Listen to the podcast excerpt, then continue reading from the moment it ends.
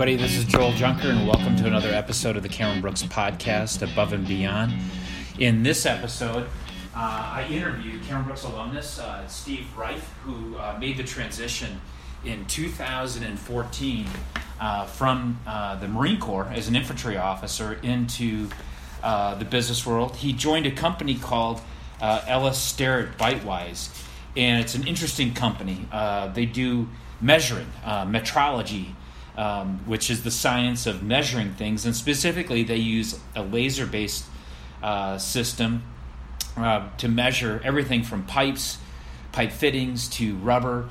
And a lot of their technology is used in uh, manufacturing tires, for example. Uh, it's a really an interesting podcast because, uh, at least for me, when they first, uh, Bytewise first came to Cameron Brooks, I never even knew such a company or system even existed. And uh, the other piece that makes it really interesting is that Steve uh, is the operations manager, so he runs all the operations production for the company, and it's a big role. And he describes how he got into that, uh, and more importantly, what I uh, something that I think that adds a lot of value in this podcast that Steve gets into is being open-minded about the career opportunities when leaving the military. Because if he wasn't, he wouldn't have found a position as an operations manager with Ellis at Bytewise. So I hope you enjoy the podcast. Steve, thank you so much for joining our podcast and helping uh, share the, the Cameron Brooks and the JMO journey. Thanks, Joel. I appreciate you having me on. Absolutely.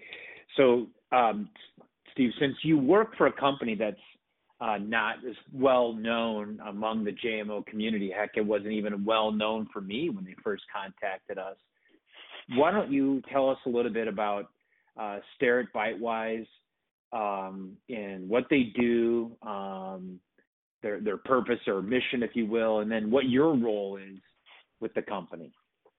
Sure. So Starrett Bytewise is part of the L.S. Starrett Company, uh, which is a metrology company, and metrology is the science of measuring things. So we make, as part of the Starrett Company, things from as simple as a ruler or a tape measure to as complicated as what we do at Bytewise, which is laser-based measurement equipment. Um, so what we do is provide real-time measurements for products in order to allow our customers to monitor quality, to reduce their scrap rate, uh, just improve their profitability in a number of different ways. And my role within Bytewise is I'm the director of operations, so I run the day-to-day uh, operations of the company from engineering to production to service and support to supply chain. Basically, everything in the company other than sales and accounting falls under my purview. Wow, that's a big job, Steve. How long have you been? How long have you been? Um, or maybe I should say, like, what qualified you to do this job, leaving the military?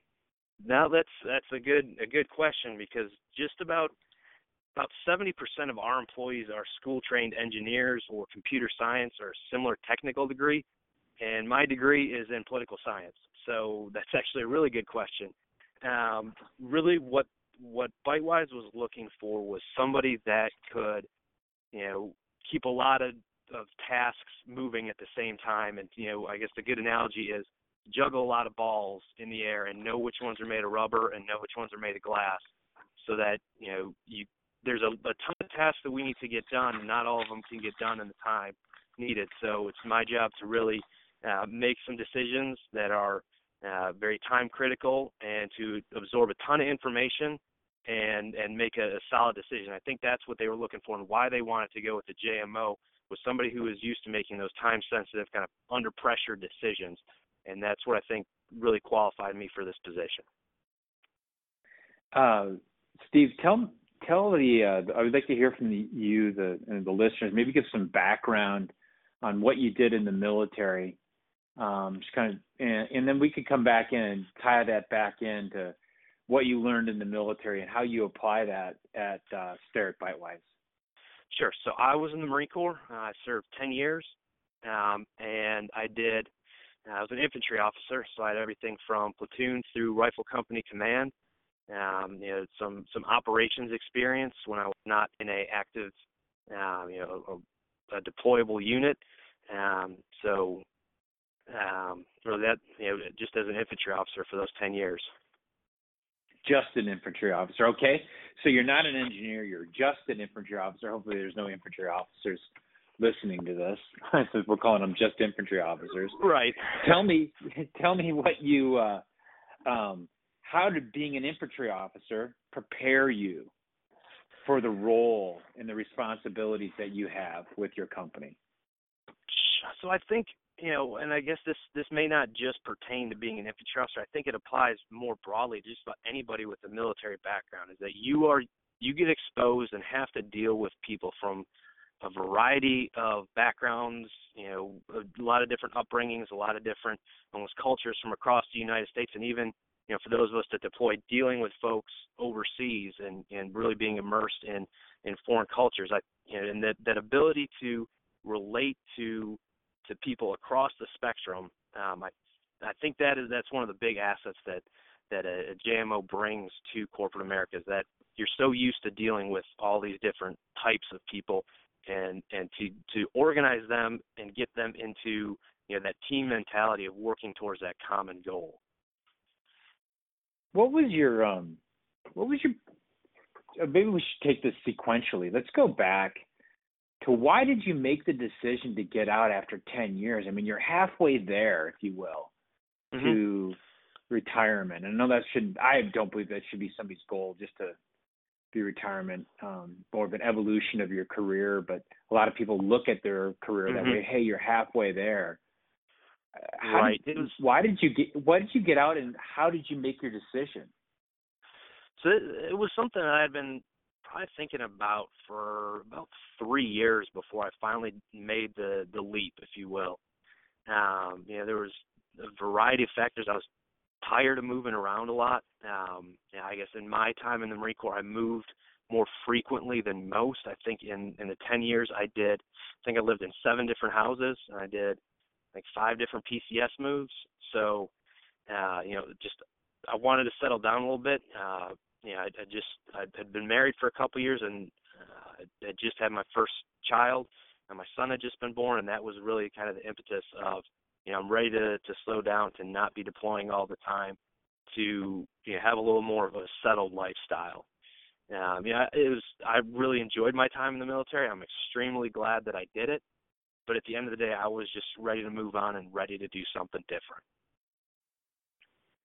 Uh, was it a hard decision for you as you got closer? Well, it took, I mean, it took me three years to finally get there. So I would say, yeah, it, yeah, I, I really tossed and turned about about the decision making, and yeah, there was definitely a lot of nervousness, especially my son had just been born. I'm about to quit my job. Um, you know, what's happening on the other side? How am I going to make a living? How am I going to pay for you know pay for my family and you know just have a, decent standard of living? So of course there was a lot of nervousness and you know apprehension and you know there was definitely some fear it and that's not something that you know a lot of military people are used to admitting that hey I was I was a little bit afraid um but you know I was really thankful that I was able to get uh, a lot of good guidance through Cameron Brooks and kind of walk walk people through a, a scary time in their life because you know with with the military all of your mentors are people that are those you know those people that are aiming towards retirement that have never done this. There's there's nobody that you can look towards in the you know your more senior military leaders that oh yeah I, I left the military and here's here's some some feedback or some ideas for how you can do that. There's no there's no resource there for you to do that. Um so i think it's it's not uncommon or strange for someone to have that that apprehension and concern moving into it it's interesting you talked about you even used the word afraid um, which I think is a great word, and I don't want and I don't want to diminish um, that at all because uh, I think that there's a there's a lot of uncertainty in the transition which you're describing. Mm-hmm. Some people some people look at the uncertainty a little differently than you do. You saw the uncertainty. You go to Cameron Brooks and you say, okay, I want to. This is going to reduce some of the uncertainty. Be Absolutely. candid with me be candid with me. You have to wait till the career conference to start interviewing. Mm-hmm. Um, you have to wait to start sending out your resume. How hard was that for you to wait? That extremely difficult. Yeah, I was. I guess I was a little bit of a uh, non-standard candidate coming through Cameron Brooks because my entire time in the program was three months. Um, yeah, I I decided that I was leaving the military in March of 2015, and I was at the career conference in June of 2015. So it was a you know very fast turn for me through the Cameron Brooks process and the Cameron Brooks program. Um, and because I had you know it wasn't a you know a, a long term goal or a long term a long time that I had to prepare. You know, really forced me to focus. But there, you know, because my date of when I was actually leaving the military was coming up so quickly, there's it was difficult, and I was, you know, I, I probably called you guys up every other day. Hey, what's what's going on?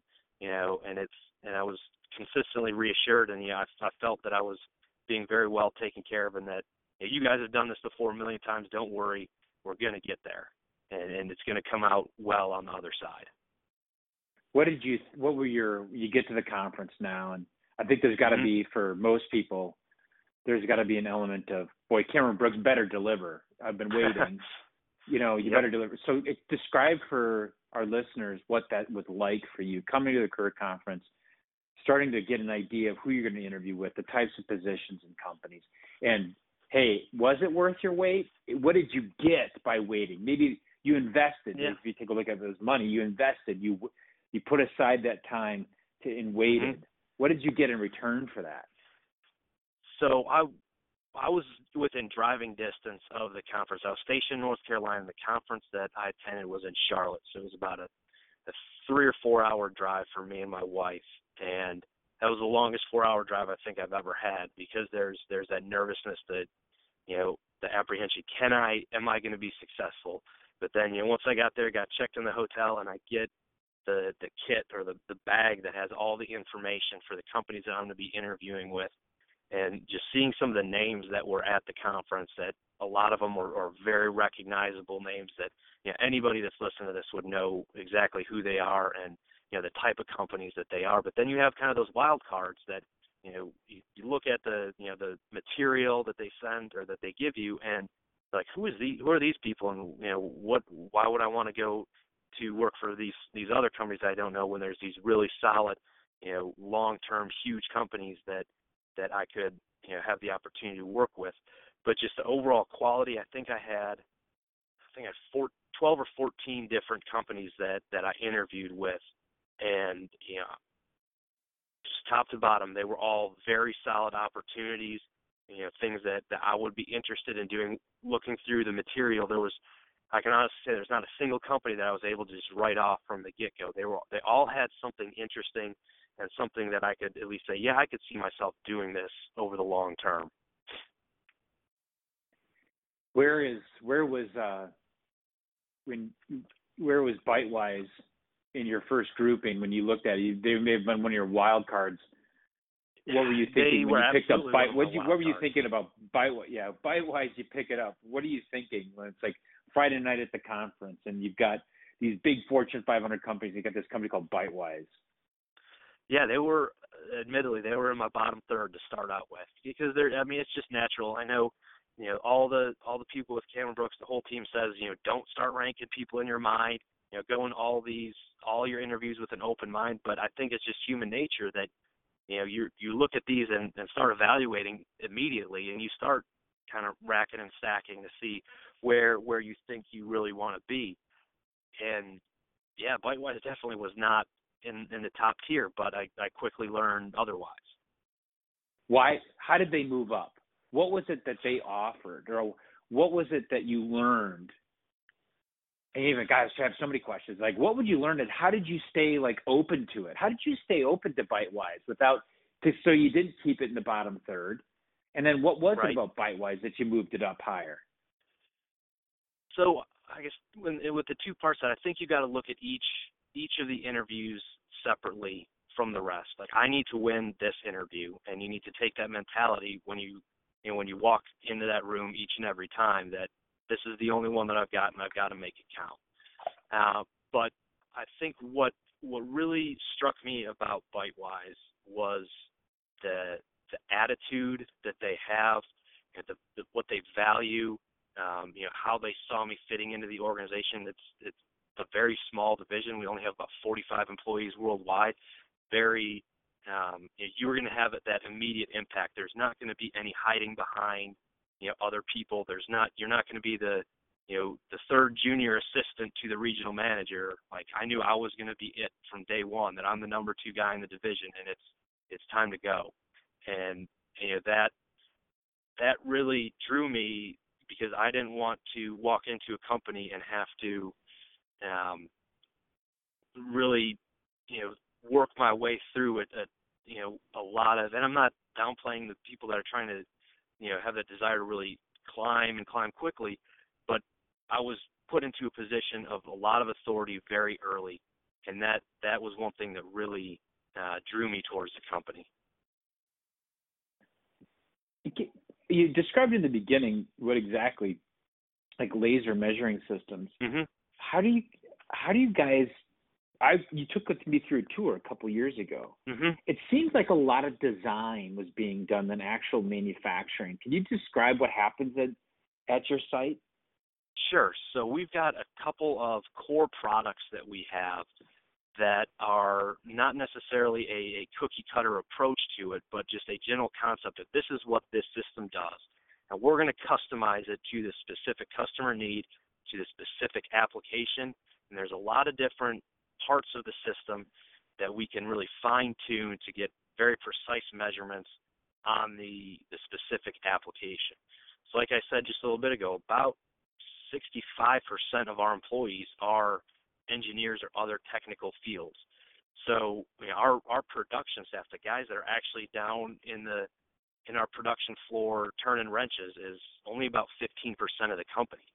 So it is a very engineering intensive company, and it's it, kind of we set ourselves apart from our competitors through our ability to customize and to really deliver uh, a very high end and you know meet these the absolute specification that our customer is looking for. And predominantly, give us some applications that your your laser measuring systems are used in. Sure. So the most common use of our systems is in the tire manufacturing industry. Um, pretty much any major tire company in the world that you've heard of is a customer of ours. And the reason that uh, that we're very predominant in tire is in that process there are certain irreversible steps in the in the manufacturing process that once you go through it it's either pass or fail and if it's a fail there's no rework. It's just scrap you know shred it it becomes kind of what you see on kids playgrounds little rubber pellets that that you see. That that's the only other use for it. So we have positioned ourselves to be able to understand and do some predictive analysis before the company goes through that irreversible process and we can say stop what you're doing. This, you're going to make a bad tire if you continue. And we allow them to reduce their scrap and to improve their quality. Uh, but beyond just tire, uh, we're involved in uh, we call them continuously formed products, which is any any product that can be described as a two-dimensional image just made for hundreds or thousands of feet. So one a large market that we also operate in is automotive seal, so like car door seal or car window seal. Uh, that's a big market for us. Um, PVC, wire, uh, oil and gas pipe, um, you know, a variety of different markets that, that we're involved in. You said the oil and gas pipe. Do you guys have anything that can be used for underwater measuring underwater? Is it all uh, terrestrial type of stuff? It's all in the production process. So what, where okay. the pipe is being made, um, okay. We're able to because basically our, our value proposition for the pipe industry is that if you make a bad pipe, that's going to you know a lot of the pipe that we measure goes to those undersea applications. It's really bad to find out that your pipe is is out of spec when it's already out you know 500 miles from shore, you know two miles underneath the water. That's a really inopportune time to figure out you made a bunch of bad pipe. So we want to catch right. it at the source so they can you know improve you know, have a 100% quality inspection before that pipe ever leaves the plant. Where do they typically put your system in the production? Do the production lines only have one, or there, are uh, there do you have systems on multiple parts of the production line, and where do they go? So in in pipe, there's generally Uh, some plants do one sample, some plants do two. Um, there's where, where we commonly work in is what's called spiral welding, um, and our our system will be immediately after the spiral weld, um, so we can check it so they can make instantaneous adjustments to their system that's welding the uh, that's welding the pipe.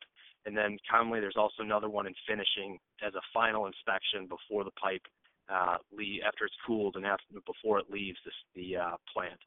But for our tire applications, you know, tire building is a, a lot more complicated than a lot of people think it is, and we will have multiple systems that will inspect the the tire from you know right after it is extruded into the initial shape that kind of looks like a tire all the way through finishing kind of as a final inspection before it gets shipped out to to a customer.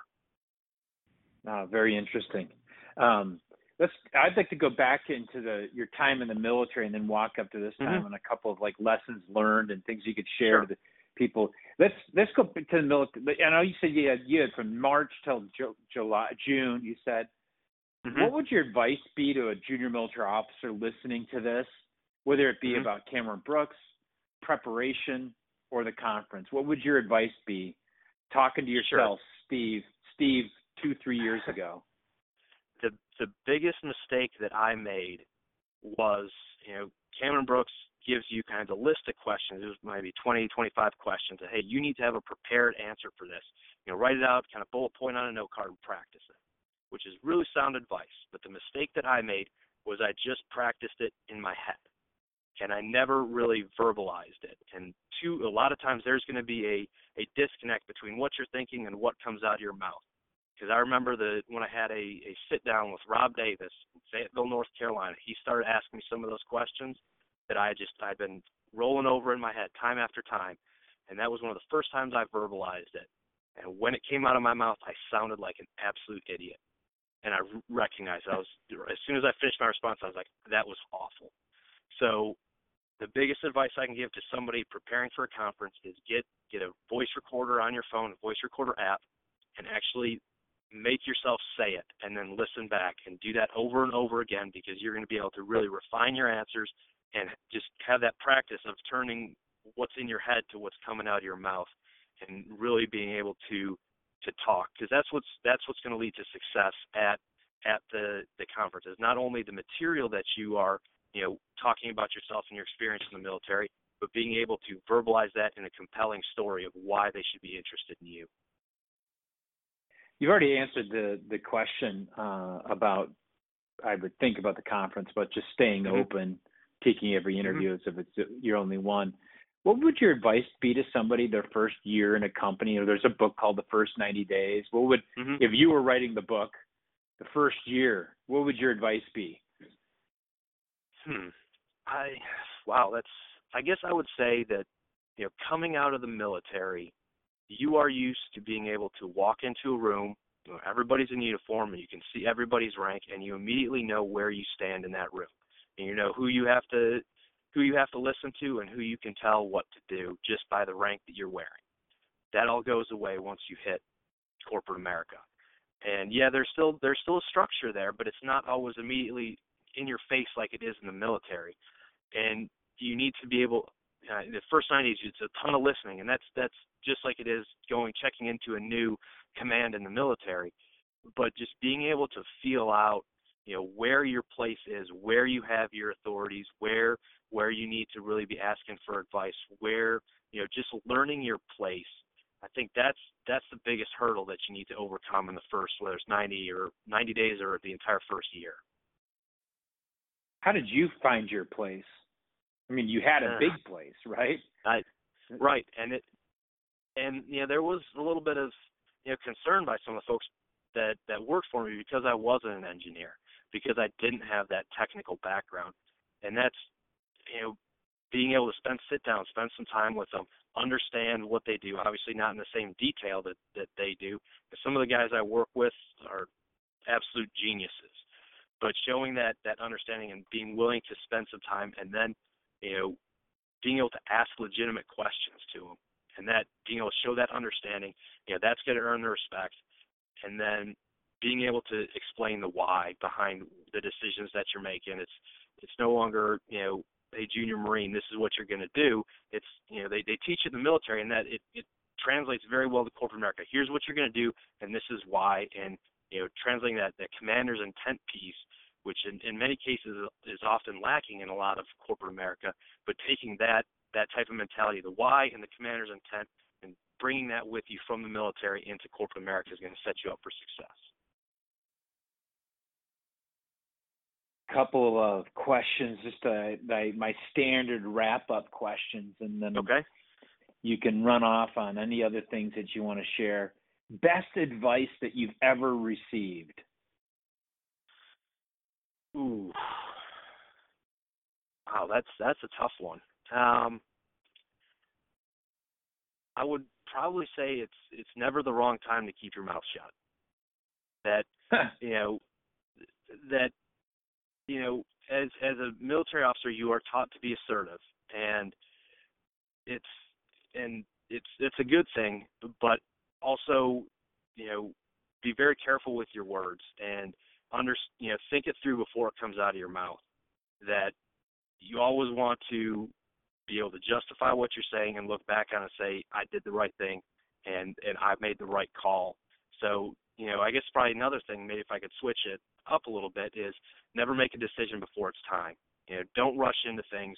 Make sure you thought things through all the way and that that you understand the consequences and you know the risks that that are about to be become apparent with the decision that you're making. Very interesting. That's good. Have you read any good books lately that you'd like to pass along to to the hmm. listeners? Well, I guess the the last one that I, I guess I I'll, I'll admit I've got about an hour long commute each way, so I don't really read books. I listen to books. Um, I just got done with the 10x Rule by Grant Cardone. Um, I guess I would have a little bit of mixed reviews on that. Definitely some good things, and it's you know if you listen to it before you get into work, you know you feel super motivated and want to you know go conquer the world.